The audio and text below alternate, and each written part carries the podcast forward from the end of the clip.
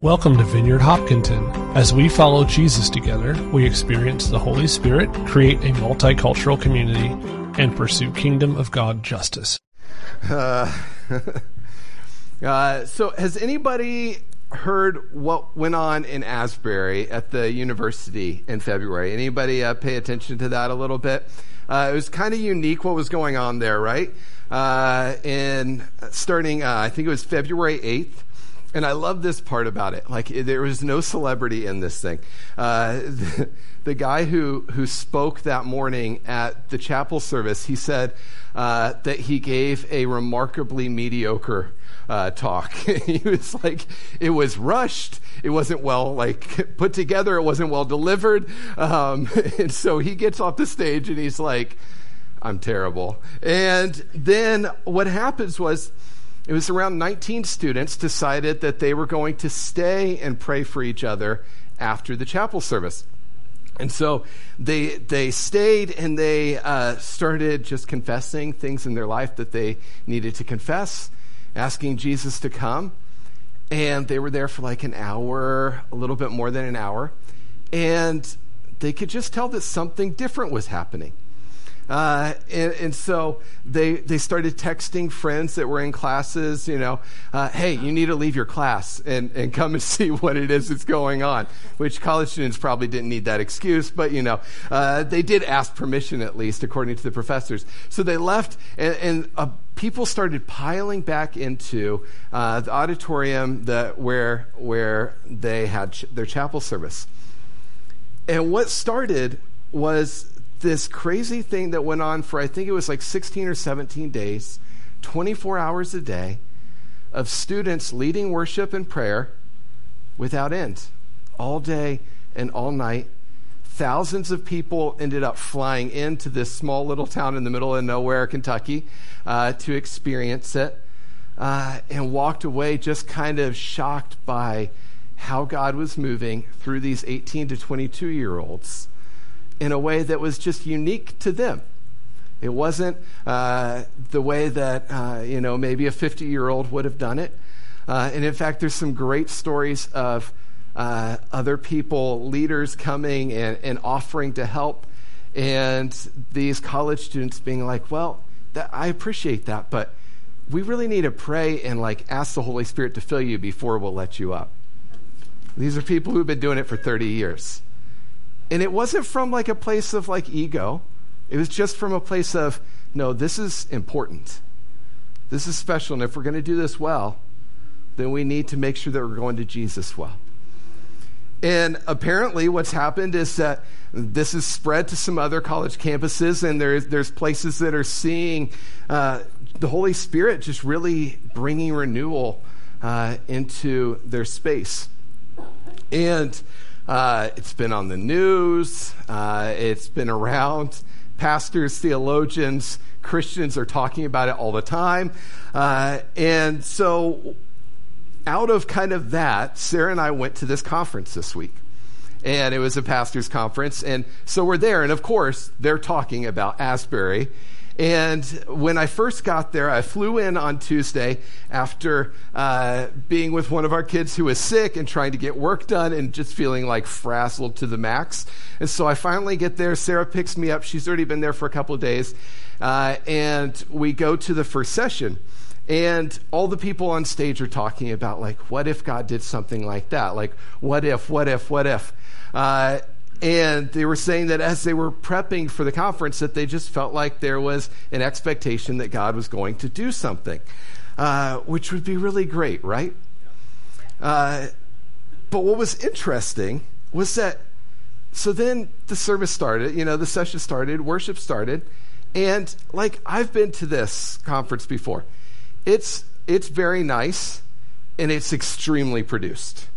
You know, like they got all the things, all the bells and whistles. Like everything's really well produced. Uh, so it sounds really nice, but it's hard to get away from the concert feel. You know what I mean? Like it just feels like a concert the whole time. Except for this time, it didn't. And they didn't pay attention to their timer clocks that told them that they needed to walk off the stage. And they just kept worshiping. And I was like, this feels different. Like something is actually going on. And so during worship, people started weeping, uh, which this is like not Holy Spirit necessarily friendly space. So, like, it was a little interest. Like, what is going on? And then they started crying out in intercession loudly uh, in the middle of the, the worships. It was just, there was just this sense of the holiness of God. It was really powerful. And the speaker gets up and he just starts praying and he, he asked, like, people, do you want more? And he invited people, like, if you want more, open up your hands. We're just going to ask the Holy Spirit to come. And so I was like, yeah, of course, duh. Like, I'm in, right? Uh, I'm a pastor. I'm supposed to say yes to this. So I stood up and I, I, put my hands out and I was like, okay, Jesus, let's see. Let's see what you're up to. Uh, and it was good. But what I found out over the next 48 hours was that I wasn't actually ready for more. I was ready for God to do something for me, but I wasn't ready for Him to actually do the things in me and for me to do the things that I needed to do to be ready for Him to come and to move. So let me pause there, and we'll keep going with that in a minute. But this morning, I want to look at the last book in the Old Testament. So if you have a Bible, open it up to Matthew and then flip back two pages. That's the easiest way to find Malachi. Uh, we're going to be in Malachi all morning. In Malachi is this conversation between God and Israel that is not gentle or kind and that is filled with sarcasm. So if you like sarcastic uh, debates, it's good for you. It's not gentle conversation. God says something and then immediately Israel will snap back like, oh, really, God? Let me tell you what I think about that thing that you're saying. It's delivered to this religious people who honestly have lost their religion, who have still, they still do the things like they still go through the steps, but like that's where it ends. And they're not doing it because they find it meaningful. They're doing it because they're the Israelites and this is how they live life. It's just part of their, their process each day. Their sacrifices and worship has little to do with God and a lot to do with just doing what was expected. And so Malachi has these six or seven conversations between the Israelites and God. And every time that God says something about himself, the Israelites immediately respond and they kind of scoff at him and say, Really? That's not how I'm experiencing you. Immediately, that's what they come back with. And then they turn away. And that's how it begins from the very first verses of this book. So let's look at Malachi 1 1. It says, This is the message that the Lord gave to Israel through the prophet Malachi. I have always loved you, says the Lord. But you say, Really? How have you loved us? I've always loved you. Really? How? Prove it. Have you realized in following Jesus that there is always a temptation to reject God's love. There's always that temptation sitting out there. Esau McCaulley is a theologian. He wrote that our relationship with God is not an infatuation. Anyone who has remained a Christian over the long haul knows that commitment, not mere enthusiasm, is love fully matured. Anyone who's remained a Christian knows that commitment is love fully matured. So, unpause. So, Wednesday, Sarah flies out super early in the morning. I try to sleep in, then I go to the conference. And I'm there by myself, and I go to this first session, and it, it was really good. It was with uh, if you guys remember last summer, we did in our small groups a, a, series. All the small groups did a series on being naturally supernatural and the Holy Spirit. And so it was with the people who did that series. Uh, so I was excited to go and to, to hear them and to see what, what they were going to talk about, and it was about spiritual warfare. Um, so a little light conversation, right?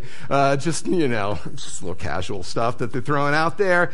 Uh, and then I go to the main session, and uh, the, the speaker starts talking about how his wife got dramatically healed uh, about a year and a half ago, two years ago. Uh, and she was in her 30s and she almost died. She was like losing control over her body, basically.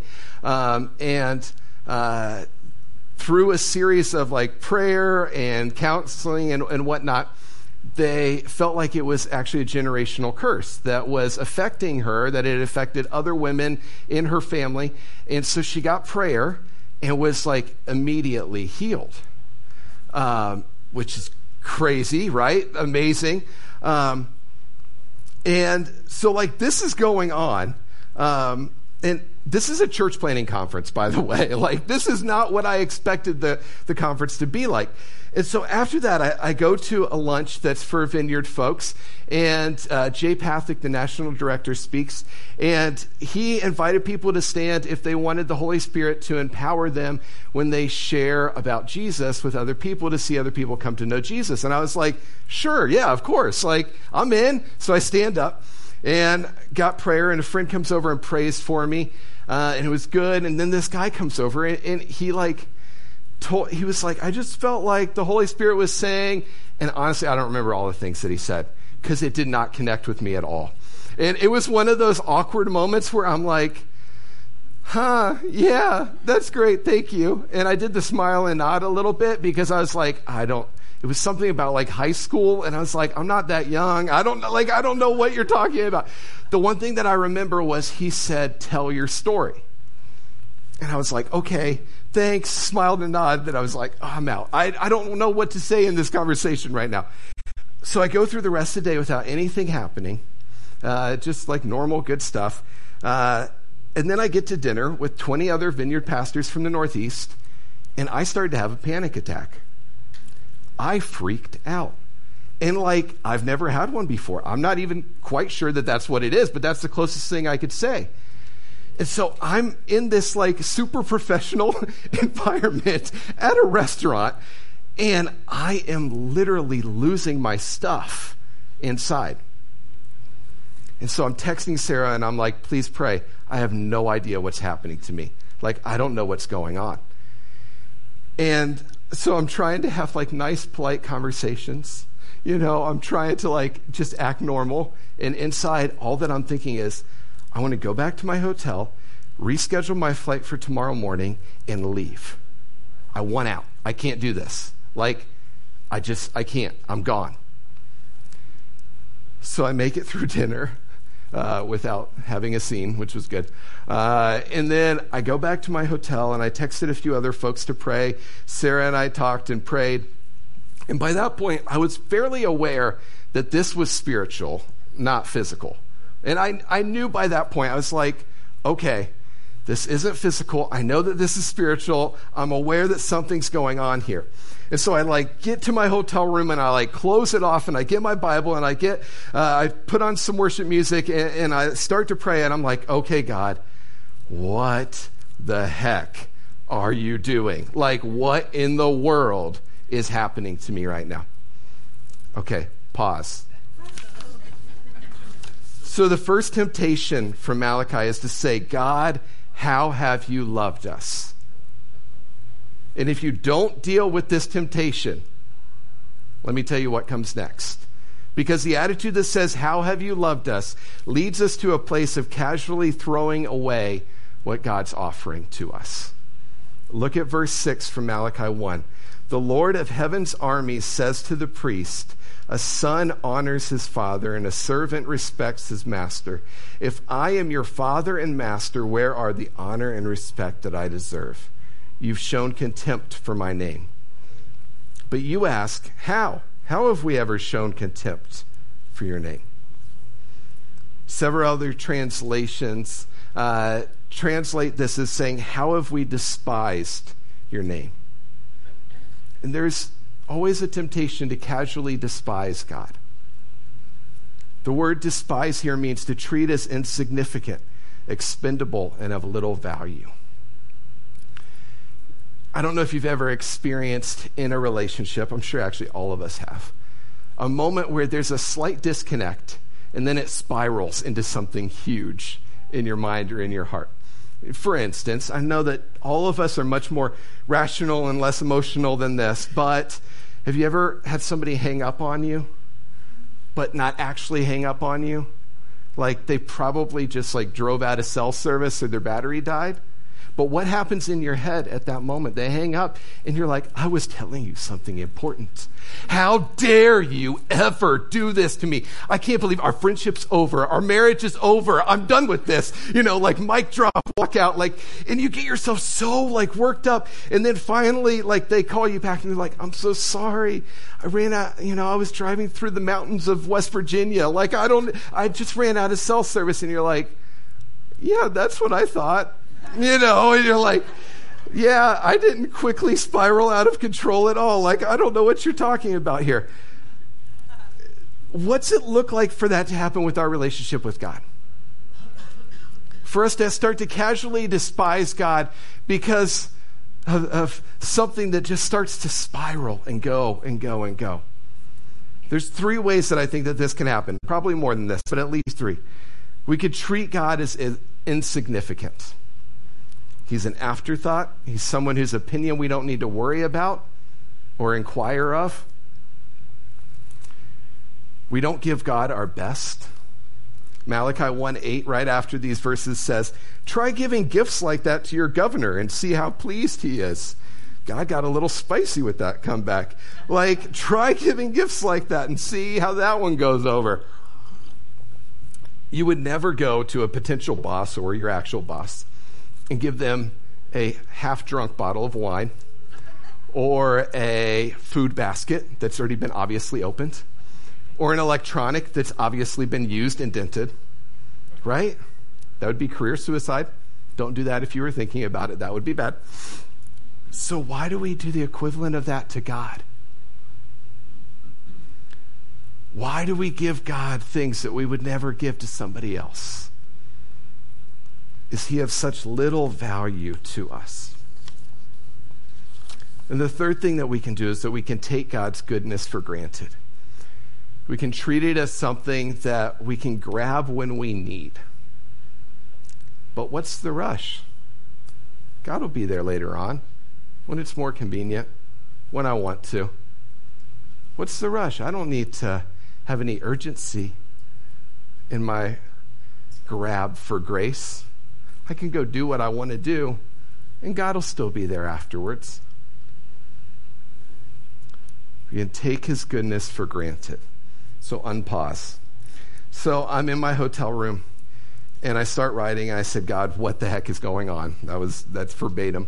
Um, and I said, I'm trying not to run away, but everything inside of me screaming that I need to. And I paused and I just sat there. And then I just started writing down what I felt like was coming to me. And so I, I felt like Jesus was saying, Stephen, I'll always welcome you home. The question is, will you actually come inside the house? You've tried to be as close as possible without actually coming in. But will you come in for the party? I've been planning it for you. You're the one keeping yourself out, not me. So then I'm crying. And a few minutes later, as I'm praying, this verse comes through my head uh, You take no delight in sacrifice or offerings. It felt a little random, but I went with it. I looked it up, and it was Psalm 40 that I was thinking about. And I read it in the New Living Translation, then the NIV, and it still wasn't clicking with me. And then I switched to the message and I read it in there, and here's what it says do something, doing something for you, bringing something to you, that's not what you're after. Being religious, acting pious, that's not what you're asking for. You've opened my ears so I can listen. So I answered, I'm coming. I read in your letter what you wrote about me, and I'm coming to the party that you're throwing for me. That's when God's word entered my life, became, ver- became part of my very being. I'm coming to the party that you're throwing for me. So I'm journaling, and I feel like Jesus tells me that he had already thrown it for me. The question is, will I come in? And then this random verse goes through my head that leads me to a verse that says, a response. to come on in. Like sometimes Jesus is slap you upside the head clear, right? There was no question what was going on at that point. Like, was like, okay, I get it. I get it. There's a theologian who wrote that it's the undeniable love of God in Jesus that, when properly understood, transforms our hearts from reluctant worship to joyful praise. Grasping the gospel turns us from haters of God into those whose chief delight is to glorify and enjoy God. I would say grasping the gospel turns us from casual, unknowing at times, haters of God into those whose chief delight is to glorify and enjoy God. Friends, if you don't deal with these temptations up to this point, I can tell you what comes next. The attitude that says, How have you loved us? leads quickly to a place of casually throwing away with God's offering, which leads to, Why am I the only one trying in this? And Malachi 3 6 says this I'm the Lord and I do not change. That is why you descendants of Jacob are not already destroyed. Like, subtle. Now return to me, and I will return to you, says the Lord of heaven's armies. But you ask, how can we return when we've never gone away? I don't change. How can we return when we've never gone away? The parallelism here in this and the verses that follow is so obvious. God is unchanging. God is consistent. God remains the same. And in the same way, we are unchanging. We keep saying and doing the same stupid things and pushing him away and walking away from him and doing things that are despicable and, and abhorrent and that lead us to places of, of almost hating God. And yet, in our unchangingness and in God's unchangingness, his grace still remains strong. He still remains. And so I'm praying Psalm 40, and it ends with this in the message. And me, I'm a mess. I'm nothing and have nothing. Make something of me. You can do it. You've got what it takes. But God, don't put it off. You can do it. You've got what it takes. But God, don't put it off. And so I just kept repeating that as I was sitting there in my room, just praying that over and over again. God, I'm nothing. I have nothing, but you can do something. And do it, please, really, really fast. and I kept praying that. And I felt like he came and met me in that. And I calmed down. I was able to go to sleep, thankfully. And I woke up the next morning and I felt fine, but I was a little nervous. I'm not going to lie. I was a little nervous. It was like, what's going to happen today? Like, I'm not quite sure I'm up for this, Jesus. Um, and so I go to the conference and I, I went to uh, the breakout from the, the people who I went to the day before to the, it was different uh, content, but, and so I go up to him afterwards and I had met the guy and I was like, hey, could you pray for me? And, you know, he's like, I have one minute. I will pray for you for one minute. And so he prayed for me, which was nice and, and kind of him. And then he's like, you know, you should go into that room. Uh, they're, they're praying for people in there. So I was like, okay. Uh, I actually did. I listened to him. and I went over there. When I got there, I found out that it, it wasn't a prayer room. It was actually a uh, like a prayer station thing. So it was like a walkthrough with stops to pray about like the world and other things, which is not what I wanted at that point at all. Like, I wanted somebody to come and pray for me and make it all better. Uh, that's what I was wanting. so, once again, not getting what I want. Um, and so I was like, but I'm here and I have nothing to do for 25 minutes, so I'm going to do it. And so I walked through and I paused enough at certain stations to look like I was actually doing it, and I was not. Um, you guys are seeing the real truth today, huh? Uh, and so, but I go through and I get to the end, and there was a prayer room, and it was like a closet. It was super tiny. It was really uncomfortably tiny, and there was five chairs, and four people were sitting in them already. And so like and in like to go into the room, you like bump into the chairs. And so like I turned the corner and I bumped into the chair and I was like and they were like all heads bowed, eyes closed, except for one woman who had a smile on her face that said, Get out. and she was like, ha ha ha ha ha. And like, so I'm standing there and I'm like, I'm uncomfortable at this point. And I'm really not sure what to do because I'm like, there's one chair, but she does not want me sitting in it. And I don't know what to do with myself. And so, like, I stood there and she was like, ha. So finally, I was like, okay, fine, I'm out. I'm out. And I turned around, I walked out. And I went back into the room where there was the prayer stations, and I was like, I guess I'll do something. So I went over to one of the stations that I hadn't gone to. And it was this piece of fabric that was draped there hanging. And uh, it had some notes about the woman with the issue of blood. And so what they what the note said is, you know, write down on this um, post-it or whatever what it is that you need healed from and lay it here and then grab hold of the fabric and ask Jesus to heal you. So if you don't know the story of the woman with the issue of blood from the Gospels, there's this woman who for over a decade had been made unclean uh, according to, to their rules uh, because of bleeding, which would make other people unclean, so nobody wanted to be around her. So she had been lonely for about 10 to 12 years, by herself, isolated, kicked out, pushed away. And on top of that, she spent all her money trying to get healed because living like that is not fun, right? None, none of us would want that. So she's broke. She's lonely. I can imagine she would connect with Malachi when he says, You say you've never changed, you've never gone away. Then why does it feel like I'm the only one who's doing anything here, right? And so she hears about Jesus. Uh, she doesn't have any money to give him, but he doesn't take money anyway, so that works. And so she, she crawls through the crowd when he's coming down the street. And she reaches out and she grabs a hold, and all she can grab is like his cloak. And it says that she's immediately clean, she's immediately healed. And Jesus stops as soon as she touched.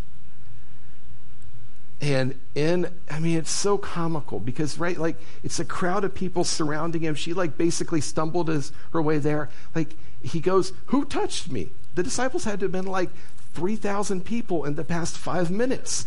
Like, for real, dude. Sometimes just get a clue. And he goes, No, I felt power go out of me.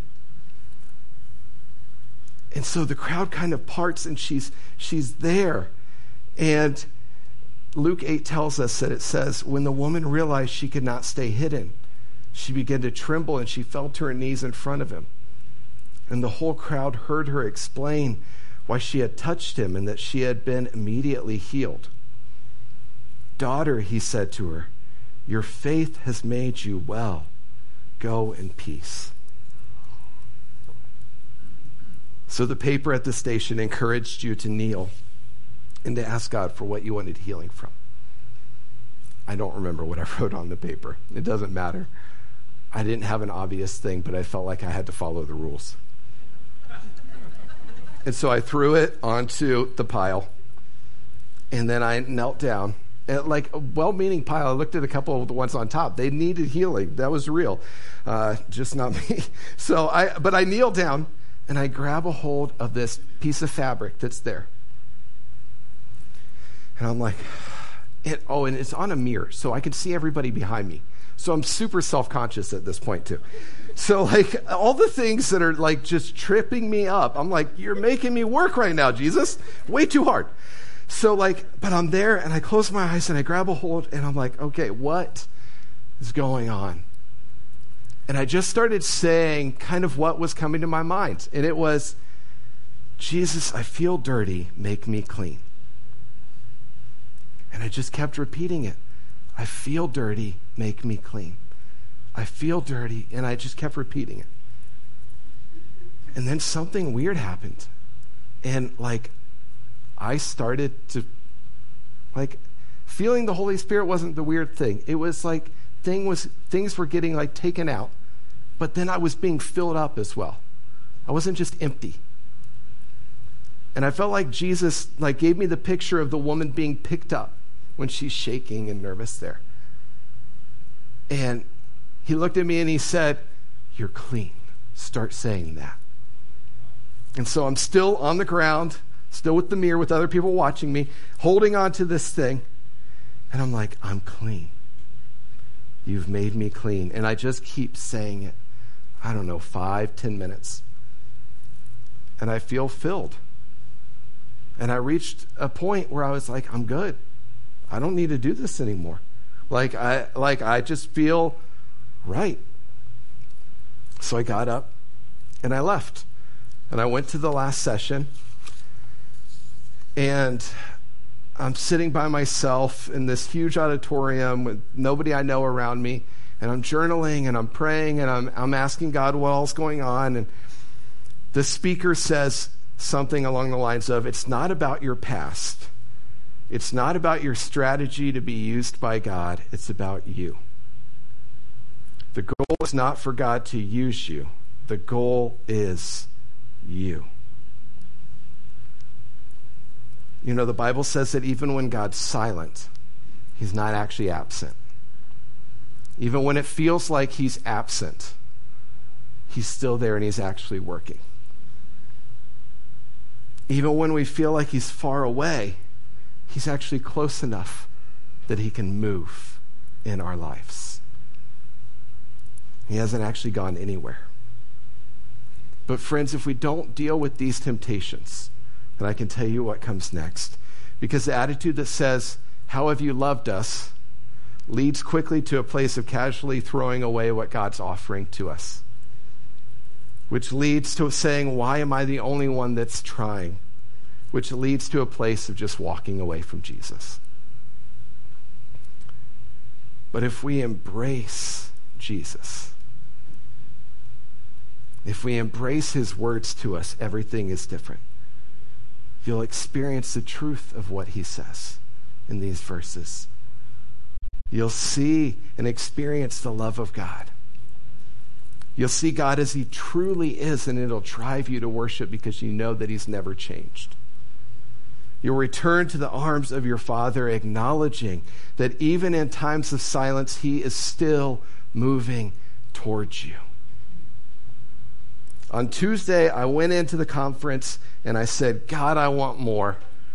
And if I would have known what the next 48 hours looked like, I probably would not have said it because it was not pleasant. But here's what I know what was happening God was getting me ready. He was getting me ready for more because I wasn't ready. I wasn't in a place where I could deal with that. It required work. But I knew at that point that I was ready by the end. And I knew that I was inside the party that I had stepped across the threshold, that I was inside the space. I wasn't standing outside anymore. The last speaker, he, he also said, Your testimony is from today. And when he said that, it reminded me of that awkward word from the dude I didn't know from the day before that said, Tell your story. And I was like, Oh, shoot, that was real.